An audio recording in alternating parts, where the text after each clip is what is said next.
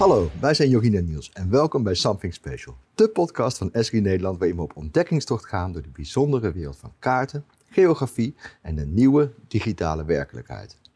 Iedere aflevering vragen we een expert de hemd van het lijf, zodat je op de hoogte bent van de nieuwste ontwikkelingen rond de digitale transformatie en location intelligence. Maar vandaag hebben we een bijzondere afdeling, aflevering. Aflevering. Yes, we staan hier op de Infratech. Uh, in Ahoy in Rotterdam. Ja. En uh, ja, we liepen net eventjes over de beursvloer tussen de graafmachines, uh, de robots die stoeptegels leggen, Ja. ehm, duikers in, in bakken water die konden laseren onder water en ehm, digital twins. Ja, Ehm, ja, dus we zijn hier op de Infratech en ja, we gaan eventjes met elkaar napraten wat we allemaal hebben gezien vandaag. klopt. Welke GIS-toepassingen we allemaal hebben gezien. Ja. Ehm, en jij hebt ook een presentatie gegeven, Niels. Ja, dat klopt ook. Ja, er, er was echt heel veel te zien vandaag. En eh, ja, voor mij was het begin van de dag dat ik wat mocht vertellen. Dat was dan, eh, ja, er, was, er zijn heel veel verschillende zalen. En in de zaal waar, waar, eh, waar wij waren, eh, en er was vlak naast Rijkswaterstaat, daar had je zo'n hoekje. En dat was dan een software theater. En daar mochten de mensen een verhaal vertellen. En ik dus vanochtend over digital twins en de toegevoegde waarde van die digital twins voor infraprojecten specifiek. Want we zijn immers op de infratech. Hoe, ehm, wat heb je verteld? Wat was de boodschap? Nou, ik denk dat als je van een afstandje kijkt, de boodschap is dat of het nou een infraproject is of een ander project, alle projecten die we doen in de, in de buitenwereld, in de wereld om ons heen, die, ehm, daar, daar heb je gewoon te maken met heel veel verschillende belangen eh, die, en, en verschillende opgaven die tegen elkaar afgewogen moeten worden. En geografie helpt heel goed om daar, en dat te vertalen naar kaartlagen, zodat je ze kan combineren en met elkaar kan vergelijken. En een volgende stap is volgens mij het maken van digital twins, waar je niet alleen maar die kaartlagen modelleert, maar ook het gedrag van hoe die verschillende kaartlagen elkaar beïnvloeden of met elkaar interacteren. Zodat je eigenlijk in die virtuele omgeving iets kan proberen, wat je vervolgens kan toepassen in de echte wereld.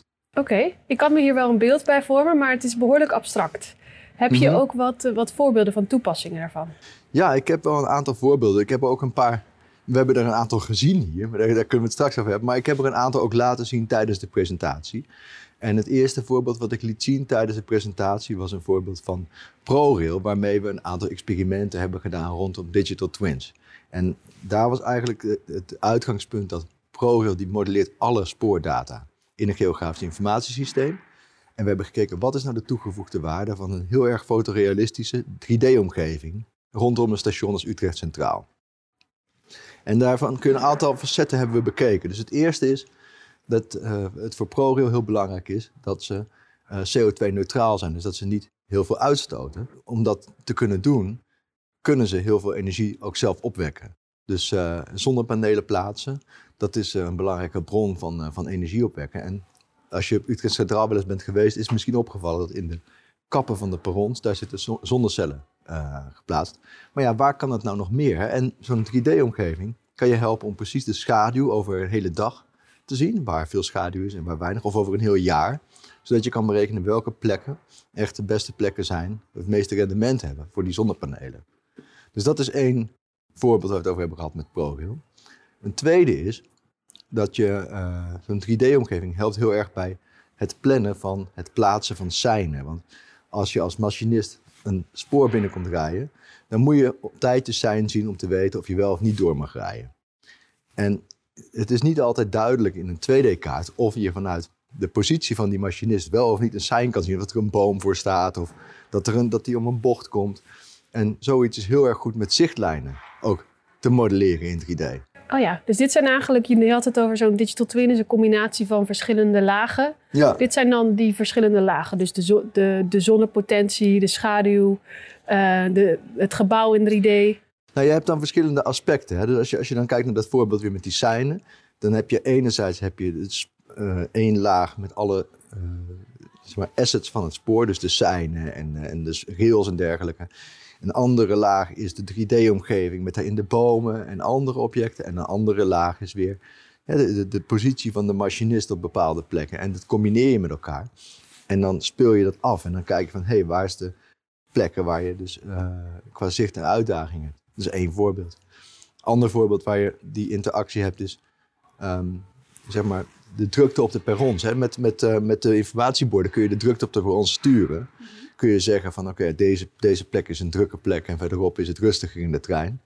Maar je kan ook real-time vanuit uh, informatiebronnen kijken waar is het druk, zodat je dat met elkaar kan laten interacteren. Ja, klinkt als uh, mooie Dus ontwikkelingen dat, dat, dat is uh, met relatie tot het sporen, zeg maar, voorbeelden. En, en spoorinfra.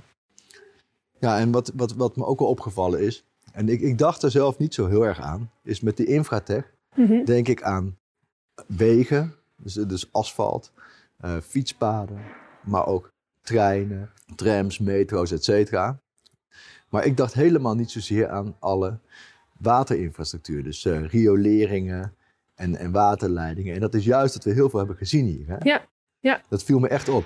En eh, in relatie tot dat hadden we ook een voorbeeld in, in de presentatie. Wat ging- over de Zalmhaventoren in Rotterdam. En dan kijken van ja, wat zit daar allemaal in de ondergrond? Want er zitten natuurlijk kabels en leidingen. Maar is de oude heipalen van het vorige gebouw. Er zitten ondergrondse containers. En ook ehm, eh, metrobuizen. Dus er gebeurt heel veel in de ondergrond. En hoe kun je dan zo'n complex, of zo'n hoog gebouw neerzetten? Op zo'n niet heel sterke ondergrond. En dan ook nog dingen doen zoals bijvoorbeeld warmte-koude opslag. Dat is het tweede voorbeeld dat ik had laten zien. Waar je veel meer kijkt naar een digitale tweeling van de ondergrond en alles wat daarin een plek heeft. En dan ja, met verschillende, vanuit verschillende hoeken, met verschillende perspectieven. Bijvoorbeeld met eh, een HoloLens of een ander AR-device. Kijken eh, naar verschillende disciplines die daarin te zien zijn.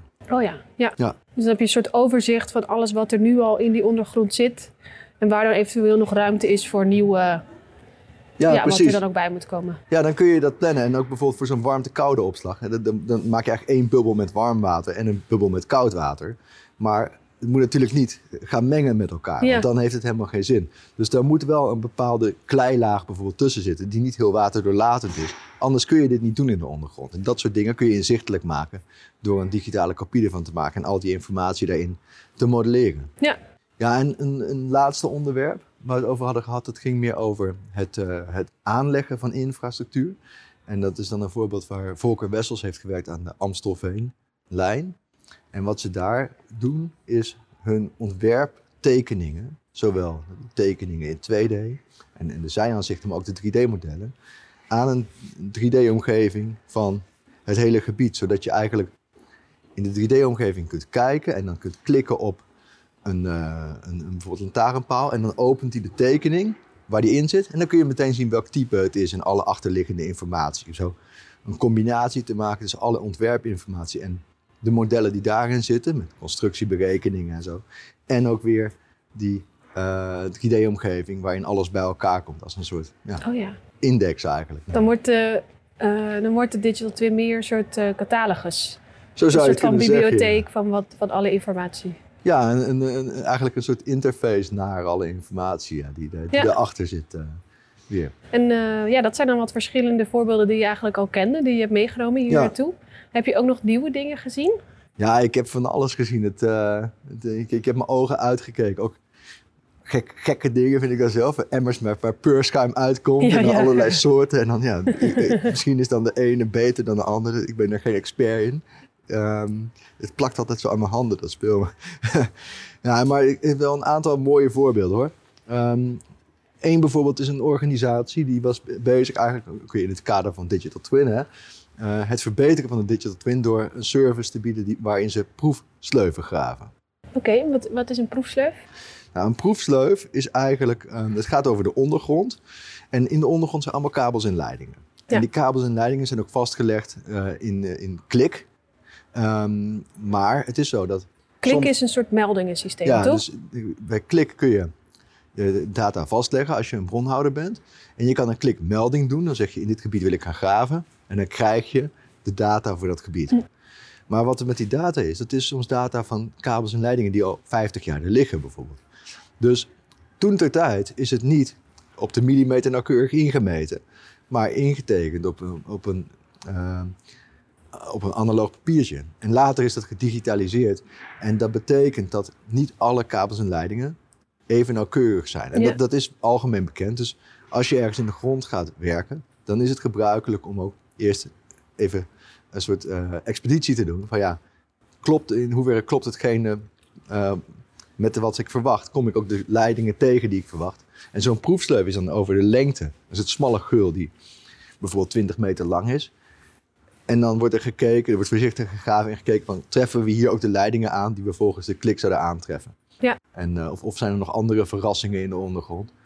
En uh, ja, daarmee maakte dat bedrijf eigenlijk de digital twin van de ondergrond voor projecten weer een heel stukje beter dan, uh, dan wat er al is. Oh ja, omdat ze die proefsleuven eraan toevoegden. Ja, ze graven proefsleuven en ze brengen dan alles in kaart dat ze tegenkomen. En dan leveren ze dat als digitale informatie op aan Oh, ja. opdrachtgevers. Ja. ja, wat goed. Dus als iemand anders daar wil graven, dan hoeven ze dat niet nog een keer te checken.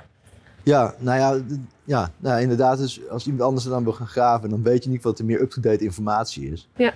Ehm, hoewel altijd als je wil gaan graven, is, moet je wel eerst een klikmelding doen. Want je weet niet of intussen weer iemand is geweest natuurlijk. Ja, eh, precies. die wat Ja. heeft gedaan. Ja. En is er iets jou opgevallen?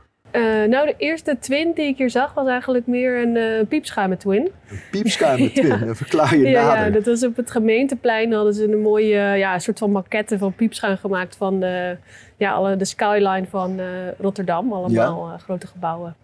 Oké, En ehm, ja, ik zag er al best wel weer wat nieuwe gebouwen staan die ik nog niet herken, zeg maar, van de skyline zoals ik hem nu ken. oké. Dus dat weet je om zijn, welk eh, gebied het ging of niet? Nee, nee wacht, Wi- Wilhelmina Pier, volgens Oké. mij. Oh, daar, ja. Bij, eh, ook bij eh, de Rotterdam, vlakbij. Ja, precies. Ja. Ja, Dus ze hadden een piepschuime twin. Dat was de eerste twin die je die ik tegenkwam tegenkom. eigenlijk. Ja, ja, ja, ja. En ik heb verder ook wel eh, bijvoorbeeld gepraat met een ontwikkelaar. Die Ja. ehm, gebruik heeft gemaakt van de, de JavaScript API. Om eigenlijk ja, allemaal informatie over de matrixborden op de weg Ja, ehm, in een kaart te zetten. En dat weer in allemaal andere apps die hij bouwt. Voor bijvoorbeeld, ehm, ja, hoe zeg je dat, wegwerkzaamheidsdiensten of veiligheidsdiensten. Om het daarin te verwerken. Eh, dus dat er iemand eigenlijk in de meldkamer rekening kan houden met waar de omleidingen zijn of waar ze langzamer trager verkeer hebben. ja. Eh, zodat ze daar eigenlijk ook alvast eh, ja, rekening mee kunnen houden. Oh, wat interessant. Ik heb er nooit over nagedacht. Dat er dus iemand een app heeft om informatie op te halen en weer inzichtelijk te maken. Ja, wat, eh, wat ik ook nog wat tegenkwam, en het is een beetje in het eh, verlengde hiervan, is eh, een, een organisatie dat heette Fleets Online. En die rusten allemaal eh, ja, machines uit met, met een soort trackers. die zowel de positie, maar ook andere telemetrie konden weergeven. Zoals bijvoorbeeld of, of die bepaalde werkzaamheden aan het doen was en wat de uitstoot was en zo. En zo kon je hele vloten aan bijvoorbeeld graafmachines of tractoren, kon je dan volgen. Mhm. En dat werd ook weer geografisch weergegeven. Zodat je eigenlijk op de kaart kan zien van waar wordt nu actief gewerkt en wat is de status van Oh, de ja. machines op verschillende plekken. Ja. En dat vond ik ook wel eh, een, heel fascinerend onderwerp. eh, Ja, en waar, waar gebruikten ze dat dan voor? Ja, met name hun klanten, die, dat- dat zijn dus de organisaties die dat werk doen met die, met die eh, eh, eh, graafmachines en dergelijke. Die willen natuurlijk weten van, ja, eh, wat is eh, momenteel de uitstoot die er gedaan wordt op bepaalde plekken? Eh, waar wordt actief gewerkt? Waar is mijn materieel überhaupt? Hm. En dat kan op die manier heel goed eh, bijgehouden worden. Ja, iets wat ik ook nog tegenkwam, waarvan ik, ik ben wel benieuwd of jij er meer over weet. Maar ik zag dat er ook uh, onderwaterdrones waren. Ja, ja, ja. Hoe zagen die eruit dan? Ja, ja gewoon, het, het leek gewoon net op een drone. Dus ik dacht, oh, dat is dan vast een soort van onder, heel klein onderzeebootje of zo. Ja. Maar het is gewoon net een drone, maar dan onder water. Uh, en die dan beeldmateriaal verzamelt van alles wat je onder water ziet. Ja. En ik vroeg me af, weet jij of er al een digital twin van de onderwaterwereld is?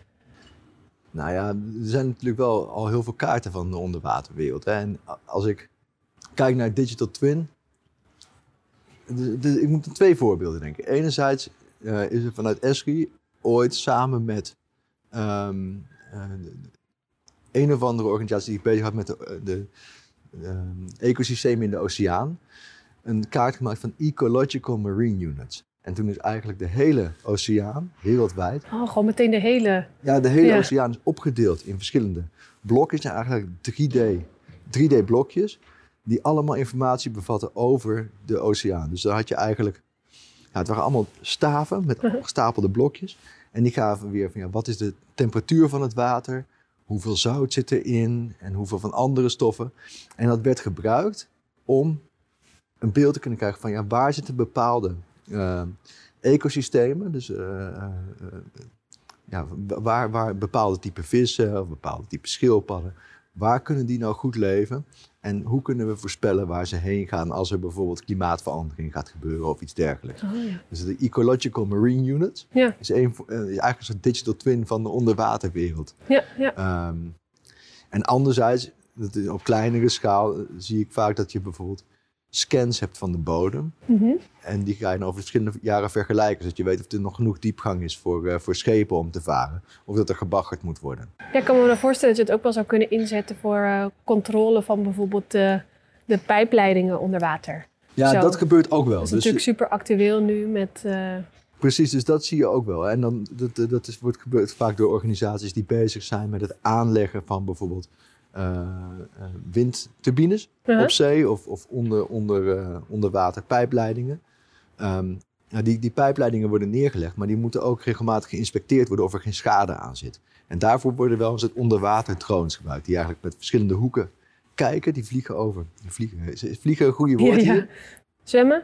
Zwemmen? Ja, ik weet het niet. ze bewegen zich over die pijpleiding heen.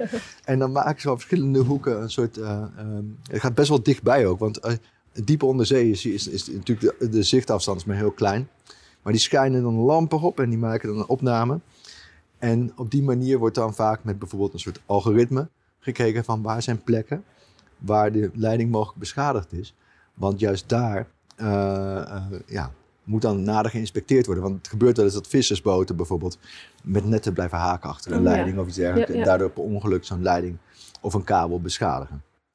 Dus dat zijn wel voorbeelden die ik, uh, die ik wel heb gezien waar we geo onder water inventarisatie maken. Ja. ja, en als je dan over digital twin hebt, ik, uh, ik vond uh, het laatste voorbeeld wat ik had gezien, was conceptual site models bij Tau. Um, hè, die, die hadden twee dingen.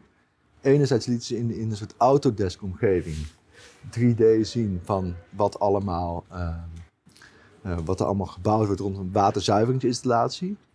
En dan ging het echt op de boutjes en moertjes van de motoren en de juiste type motoren en zo. Ja, ja. Uh, en anderzijds hadden ze een soort 3D-omgeving waar ze allemaal informatie rondom het proces van een bepaald project weergaven.